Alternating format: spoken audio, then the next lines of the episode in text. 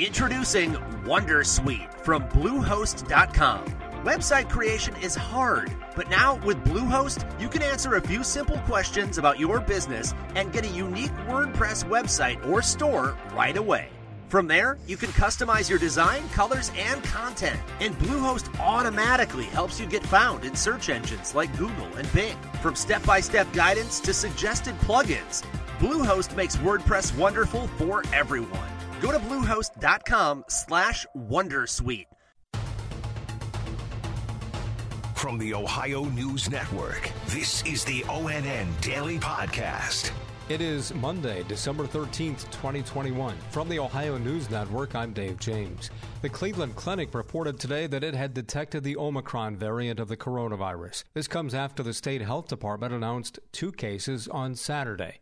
Richard Solomon has details about those first two. Dr. Joseph Gastaldo with Ohio Health says it was only a matter of time. I think it should really surprise nobody that Omicron is here. The Ohio Department of Health said two cases were detected in men in central Ohio. Both men were vaccinated but didn't receive a booster. Is the variant more contagious? How do the vaccines protect us? Cases of Omicron have been mild so far, but we don't know that much about it. Questions that are still up in the air. In Columbus, Richard Solomon. A Cleveland doctor says the new Omicron variant shows the importance of getting vaccinated. Reporter Will Ewick has more. Dr. Amy Edwards, an infectious disease specialist with University Hospitals, says they're not sure if it will overtake Delta as the prominent variant in Ohio. It's certainly something to keep an eye on, but it's not something to panic about yet.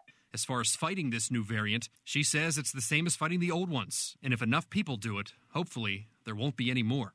Look, this isn't going to stop you need to get your vaccine. I don't know how many letters are left in the Greek alphabet. I don't really want to look. Let's just all go get vaccinated so we can ignore the rest of the Greek alphabet. I'm Will Ewick. It's still the Delta variant that's putting people in hospitals in Ohio, and the state health department reports just over 4,700 people are hospitalized, up 532 from a week ago, and the most in nearly a year.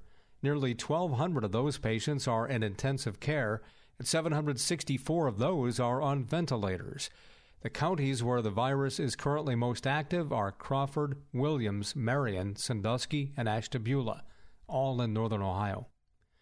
Ohio's elite search and rescue team is in Kentucky to help in the aftermath of devastating tornadoes that hit over the weekend. ONN's Clay Gordon reports. Ohio Task Force 1 specializes in structural collapse rescues and recoveries. Spokesman Phil Sinaway says he's not entirely sure, but says they might meet up with Indiana's Task Force One at a collapsed candle factory in Mayfield, Kentucky. We basically take cutting and breaking tools, search tools, listening devices, things like that then food, water for ourselves. It's believed that dozens of people were killed at that candle factory.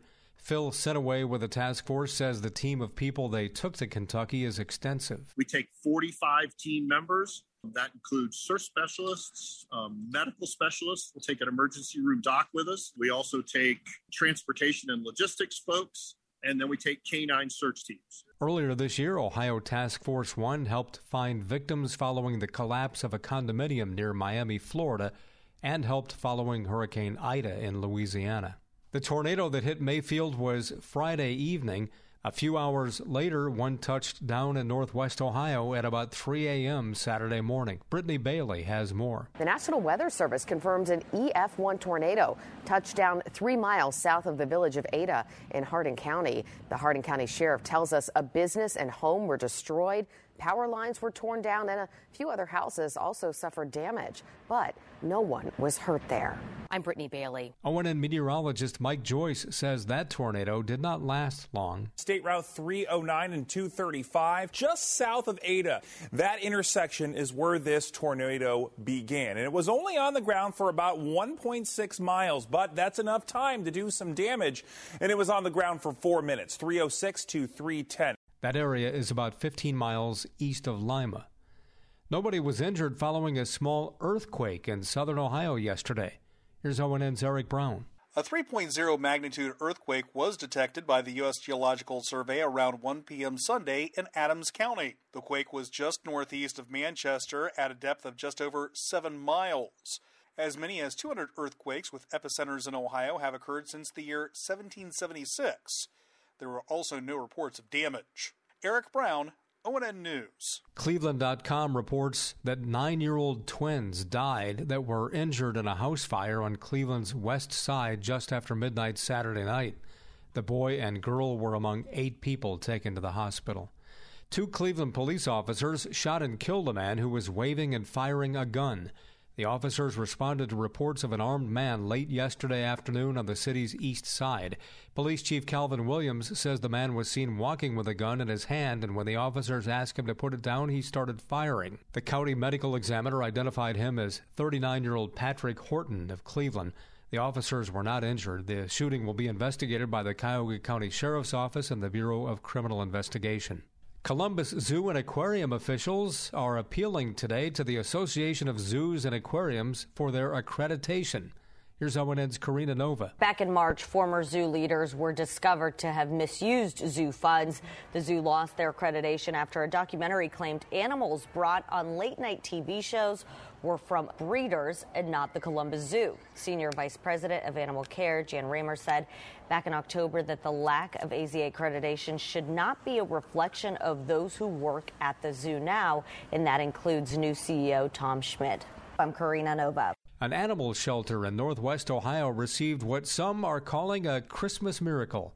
The Fulton County Humane Society in Wauseon had to move out of its building by the end of December after it was sold. A GoFundMe page has raised $27,000 of its $200,000 goal. But with time running out, shelter manager Stephanie Moore tells WTOL TV in Toledo that an anonymous donor came forward and donated an entire building in Archbold that's twice the size. Moore says words cannot express the appreciation they feel.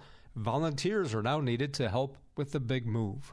The Buckeye football team's looking to bounce back from their loss to Michigan as they get ready for the Rose Bowl and a date with Utah. Here's ONN's Dom Tiberi. Coach Ryan Day says that loss has been a tough thing to get over.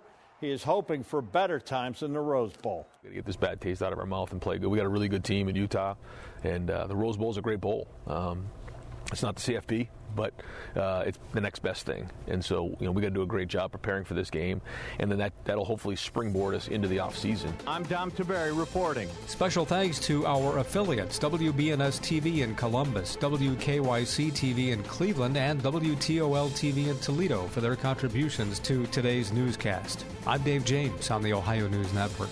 This has been the ONN Daily Podcast, a production of Radio Ohio Incorporated on the Ohio News Network. Get ahead of postage rate increases this year with Stamps.com. It's like your own personal post office. Sign up with promo code PROGRAM for a four week trial plus free postage and a free digital scale. No long term commitments or contracts. That's Stamps.com code PROGRAM.